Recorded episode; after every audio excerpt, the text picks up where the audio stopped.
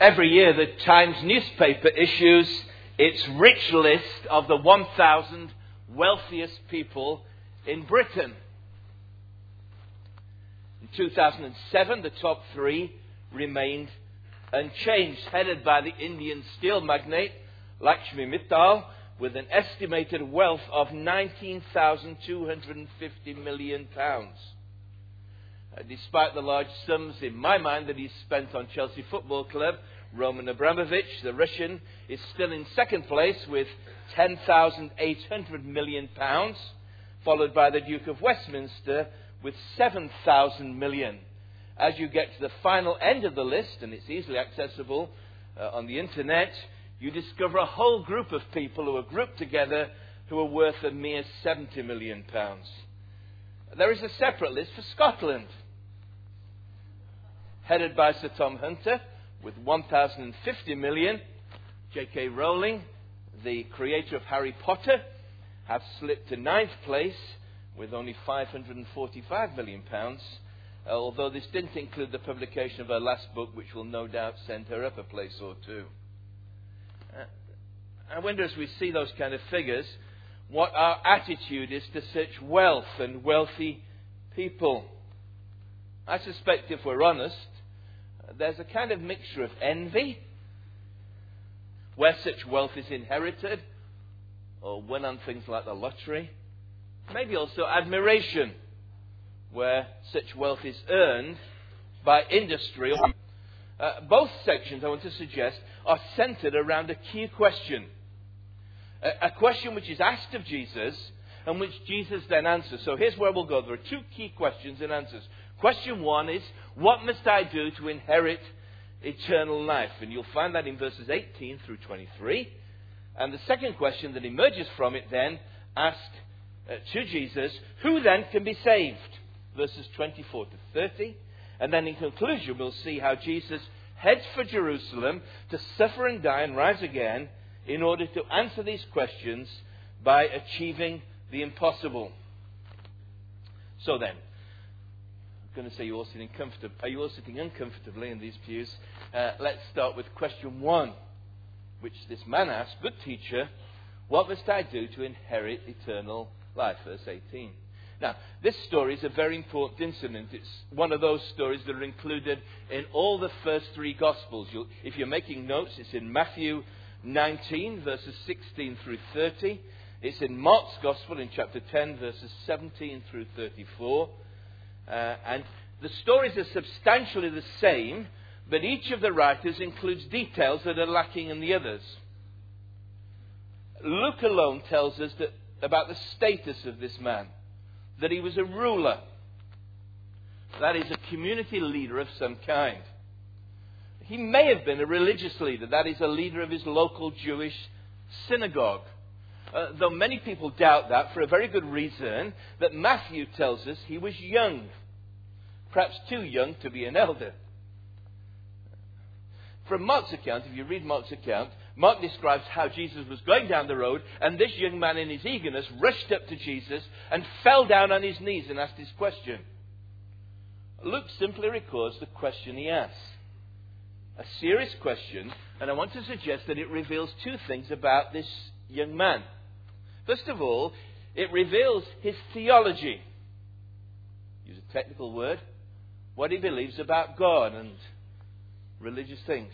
Uh, as he is young, very rich, it's probable that his wealth is inherited rather than earned. He didn't do anything to earn his privileged position. He was born, as we say, with a silver spoon in his mouth. But nonetheless, he believes he must do something if he is to inherit, the, if he is to be an heir in the life to come, to inherit eternal life. Now, if you were to take a random survey down Princes Street and stop people with a clipboard and ask them, how can you qualify for heaven when you die? You would get a whole variety of answers among those, still a large majority, who believe in life after death and heaven. Live a good life. Give to charity. Do good deeds. Help your neighbor. Pray. Believe in God. But the common denominator among them would be a conviction that you have to do something to qualify. However, if you modified the question and said, How can you be sure that you'll qualify for heaven after you die? then I, I, I think that most people would be hopeful rather than certain. And what is really surprising is that this is still the case with people who are upright moral citizens. People like this young man. For his question, I want to suggest to you, also reveals a second thing. Not only his theology, but secondly, his insecurity. Despite his privileged position, as we've seen, despite the fact that currently riches were held as a sign of God's favour, this young man isn't quite sure about eternal life. Otherwise, he would not eagerly have sought out Jesus and asked this question. And despite as we discover his moral lifestyle, he still thinks something is missing. In Matthew's account, after he recites that he's kept all the commandments, Matthew records that he added, What do I still lack? What, what's still missing?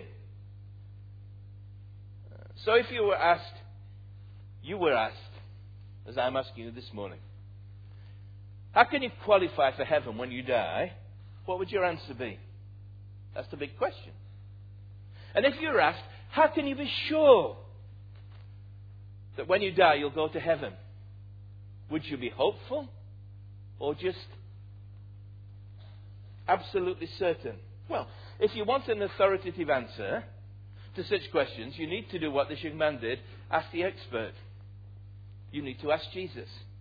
A certain ruler asked him, Jesus, good teacher, what must I do to inherit eternal life? Notice then, after a serious question, a surprising answer from Jesus. Which, rather than giving a neat answer, forces this wealthy young ruler to do two things. First of all, it's a surprising answer. Look at the, what Jesus says, which forces him to evaluate his opinion of Jesus. Jesus, as so often when people ask him questions, asks the question straight back. Jesus says, Why do you call me good? No one is good except God alone. Now, if you read this on the surface, it sounds like Jesus is saying, Only God is good, so why do you call me good? Because I'm not God. This would, in fact, contradict everything else the Gospels say about Jesus and quite a lot of what Jesus said about himself. So, why does Jesus say this to this young man? Well, surely the reason is to make him think through who he really believes Jesus is. In actual fact, if you look at contemporary Jewish thinking and literature, it is extremely rare to find the words good and teacher linked together. Because good was a word that was reserved exclusively for God. And this young ruler, being very religious and moral, he must have known that. So, so why does he address Jesus in this way? Is he using flattery? Or is he just being a bit careless in his language? Either way, the question of Jesus brings him up short. He's forced to think for a moment. Asking, as it were, Jesus says, Do you really think I'm God? His words will be put to the test in a few moments and reveal what he really thinks about Jesus when Jesus says to him, Not come follow God, but come follow me. And he turns away very sad. If you were to ask a third question, it's probably quite a helpful exercise. We've done it before in the past to go down Princes Street and ask people these important questions. If you were to ask people in Princes Street a third question, who do you think Jesus was? The most common answer would probably include the word good and probably the word teacher. Good, even great teacher. Most people, surveys show us, are pro Jesus or what they know of him. He was a good man, wonderful moral teacher. But I would suggest to you, if you think that, you need to think a little more carefully. It reveals a shallowness of thought. There's a famous quote from C.S. Lewis's book, Mere Christianity, which is well worth reading if you've never read it. It's a great book and a good book to give to thinking people. Uh, let me repeat it. I've quoted it many times probably in the past, but it is worth repeating. This is what Lewis says. A man who was merely a man and said the sort of things Jesus said would not be a great moral teacher. He would either be a lunatic on the level with a man who thinks he's a poached egg, or else he would be the devil of hell. You must make your choice. Either this man was and is the Son of God, or else a madman, or something worse. You can shut him up for a fool, you can spit at him or kill him as a demon, or you can fall at his feet and call him Lord and God. But let us not come up with any patronizing nonsense about his being a great human teacher. He has not left that open to us. He did not intend to. You see, if you think Jesus is merely a good, great teacher, you can still reject his advice, as this man eventually does. Find another teacher whose teaching you prefer. But if he is God, then you have to sit up and obey what he says, because there's no higher authority. So Jesus is making this young man, and I suggest us think through very carefully to evaluate who we think he is. Is he good or is he God? But Jesus then continues his surprising answer to address the young ruler on his own terms by causing him to do a second thing. Notice the second thing to evaluate his obedience to God's law. Jesus goes on, he says to the young man, You know the commandments. Do not commit adultery, do not murder, do not steal, do not give false testimony, honor your father and mother. Now, of course, the commandments, he knew what he was talking about. Probably still most of us do. He's talking about the Ten Commandments that were given on Mount Sinai through Moses for the people of Israel. They're recorded in Exodus 20 and Deuteronomy 5. They were written on two tablets of stone. And Jesus quotes from the second tablet, uh, the commandments on the second tablet. They're not in exact order, and I won't bore you by discussing why scholars say they're in the wrong order or whatever. If you're interested, I'll speak to you afterwards. Won't affect your eternal security, I assure you. Uh, but he, he quotes them in the order 7, 6, 8, and 9. And then 5, and he omits number 10 you shall not covet. Now, when the ruler hears this, he immediately feels he's on safe ground. If that's all it's about, I'm okay. He makes a superficial response. He says, All these things I've kept since I was a boy. Verse 21. Since he became morally accountable, a bar mitzvah, that is, a young person, a son of the law, morally responsible. He says, I've kept all these laws perfectly. Such claims actually smack of self righteousness. If not presumption, they put him on a par with people like Abraham and Moses. But the words of Jesus demolish any such complacency. Jesus doesn't say, Oh, well, that's fine, then you're in.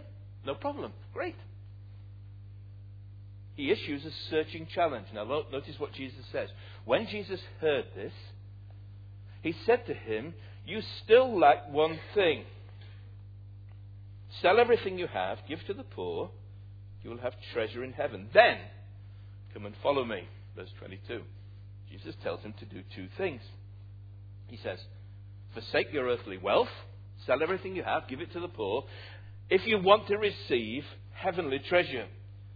Now, it's very important to notice this is not a specific demand made of all disciples.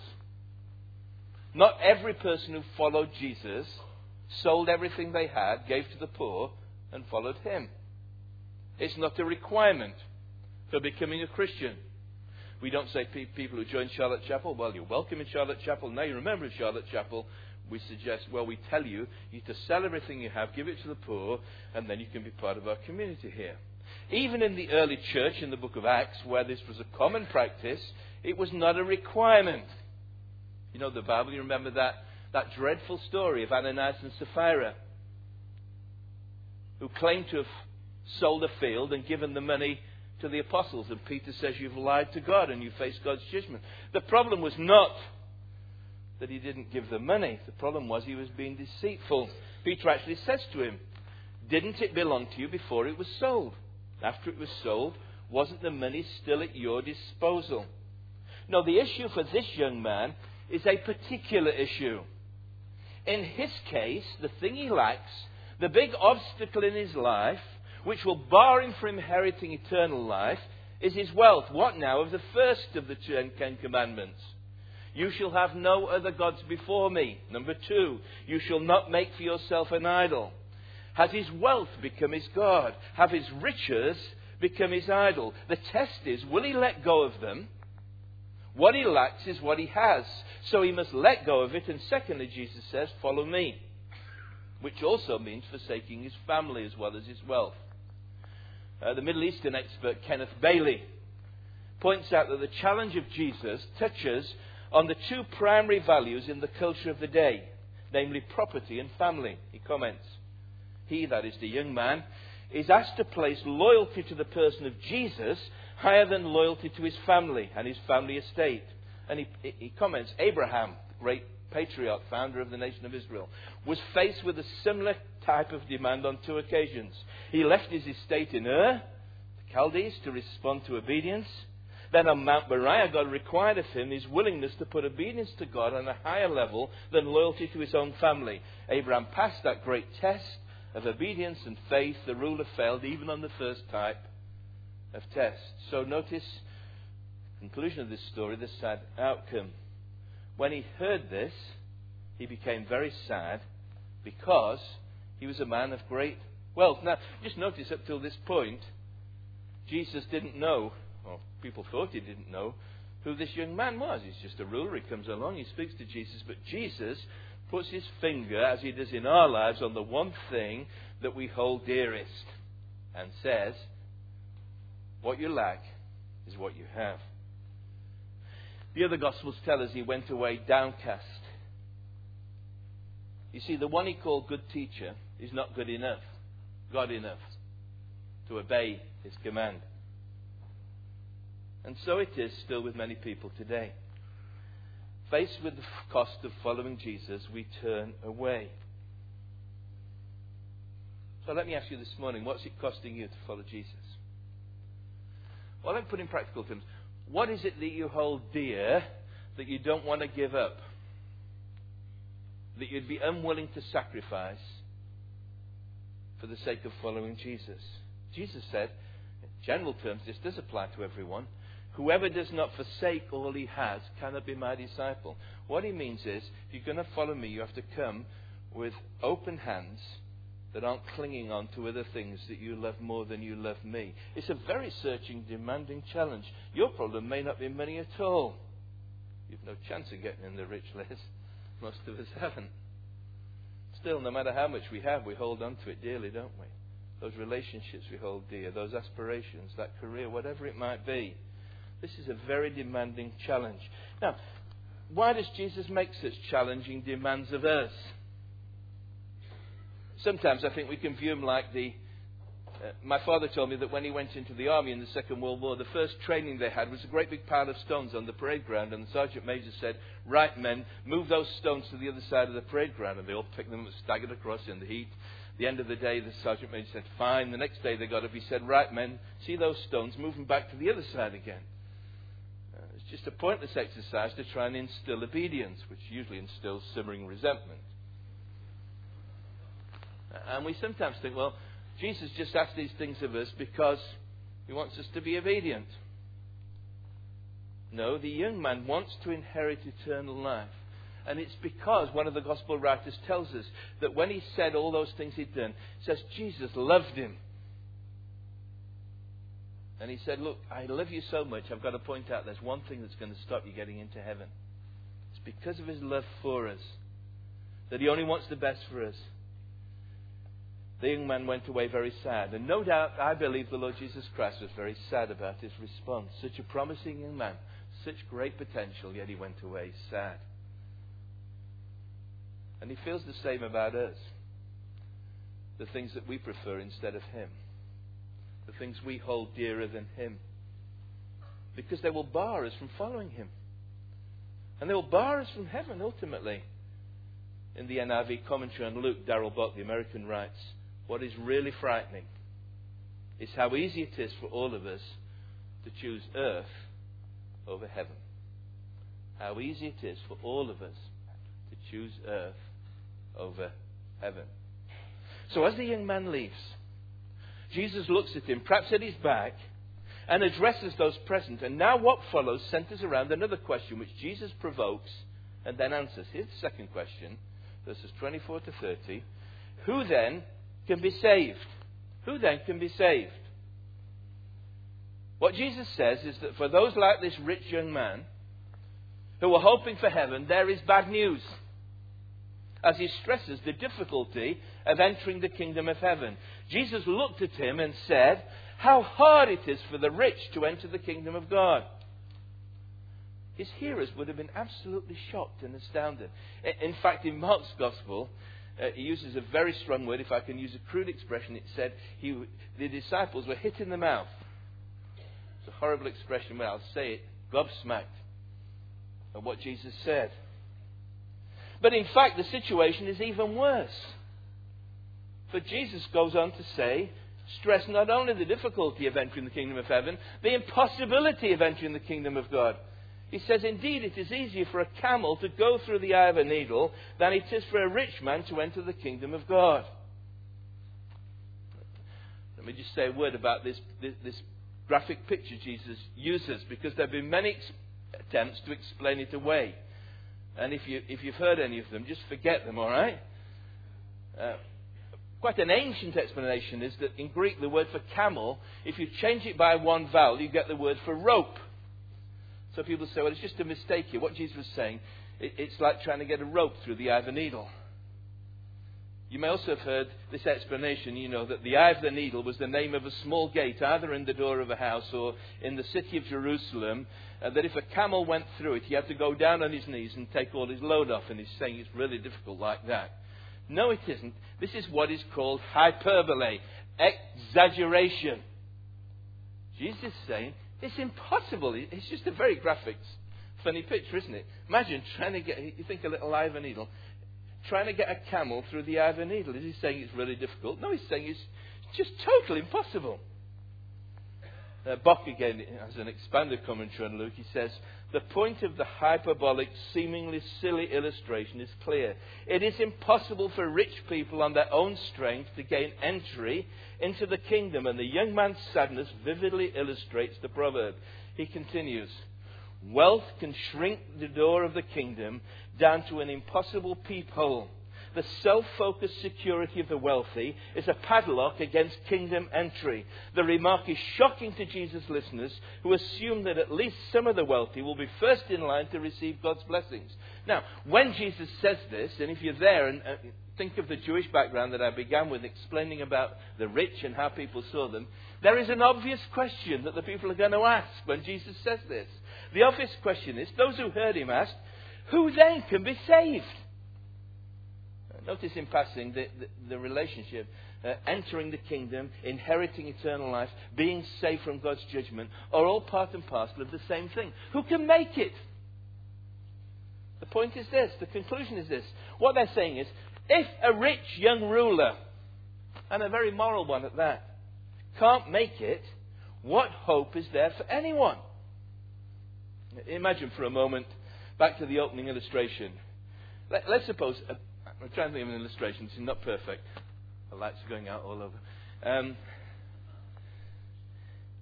imagine for a moment that a beautiful piece of art comes, uh, is created. It, it, it's, it's seen in the news. I can't think of anything. But, you know, the kind of thing you look at and think, wow, just imagine owning that.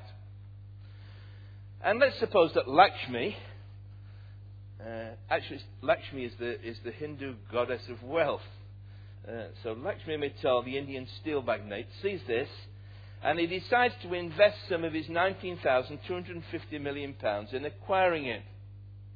However, his agent finally comes back to him and says, Your Honour, whatever he calls him, Sahib, sorry, he says, there's no more chance of a camel getting through the eye of a needle than you being able to buy this piece of art.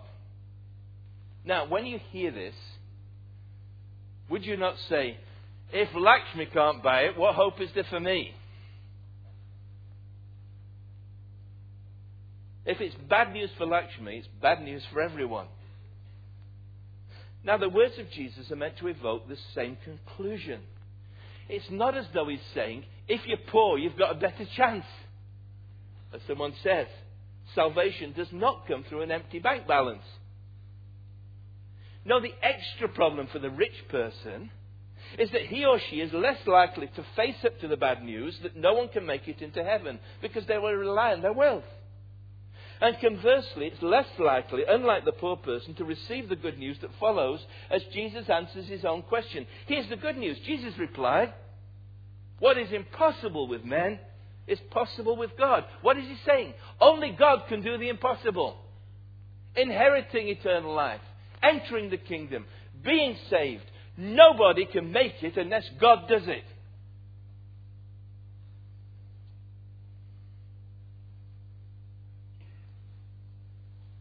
Only God can do the impossible.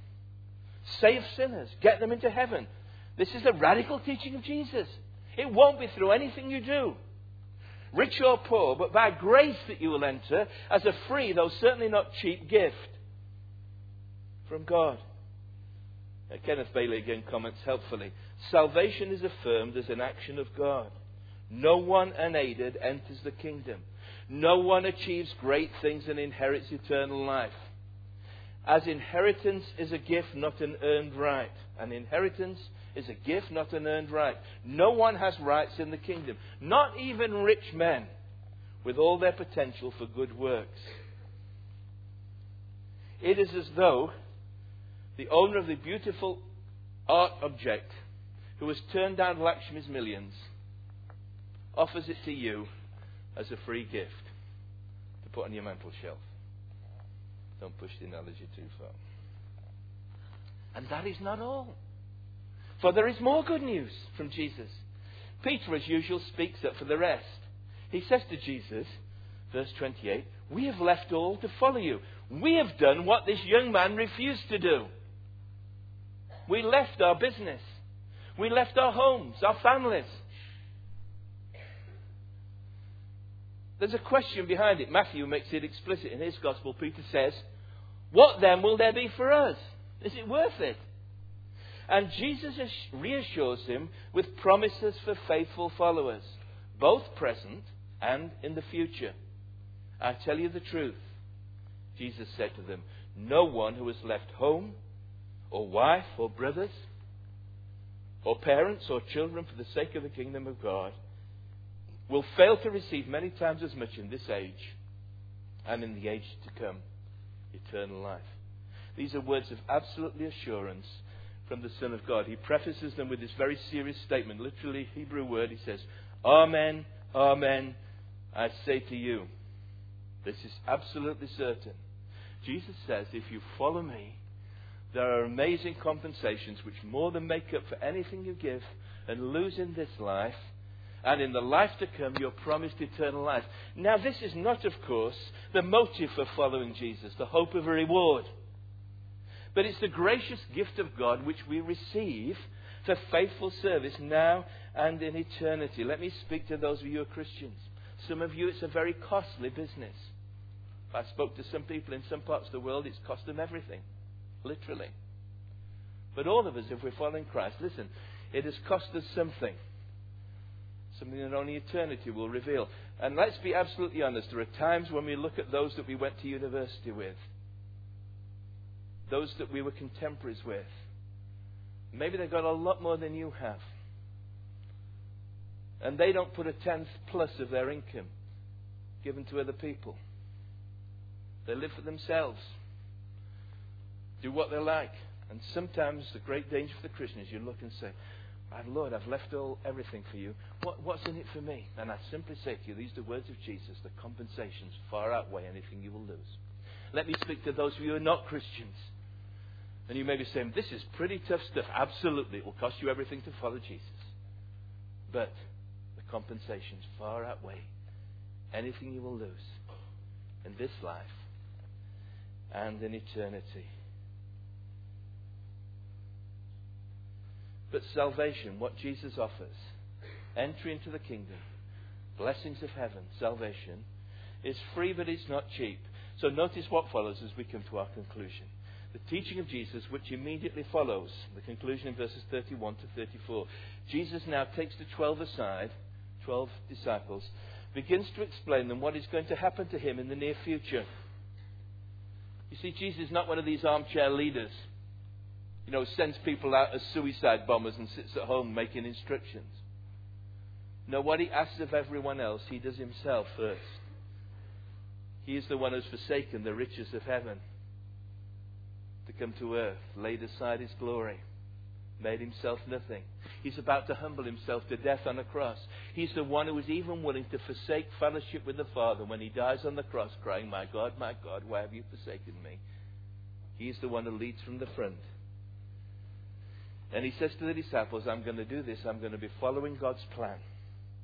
Jesus took the twelve aside and told them, We're going to Jerusalem. Everything that is written by the prophets about the Son of Man will be fulfilled. Verse 31.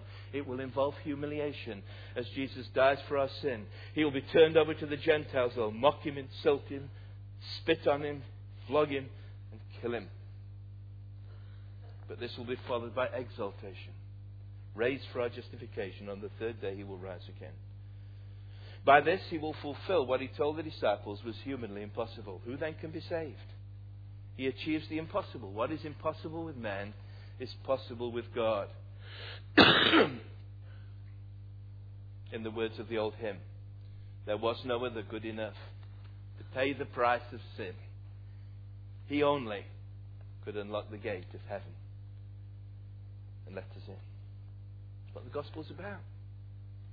See, most religious people just don't think it's anything like this. They think all those people in Charlotte Chapel go along because they think they're better than anyone else. No, it's just that we know we're worse. We know that we're the lowest. We know that we are sinners, only saved by grace. That's the only reason we're here. It's level ground at the foot of the cross.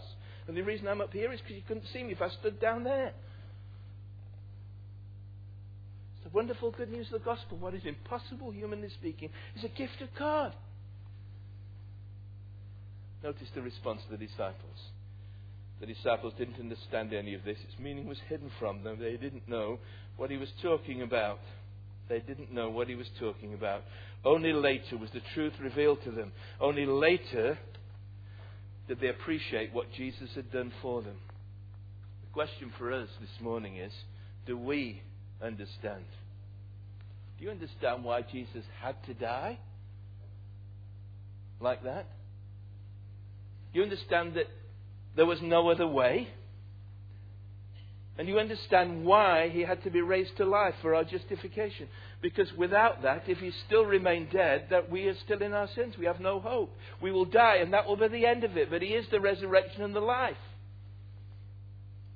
Do we understand? This is the heart of the gospel. This is the most important story.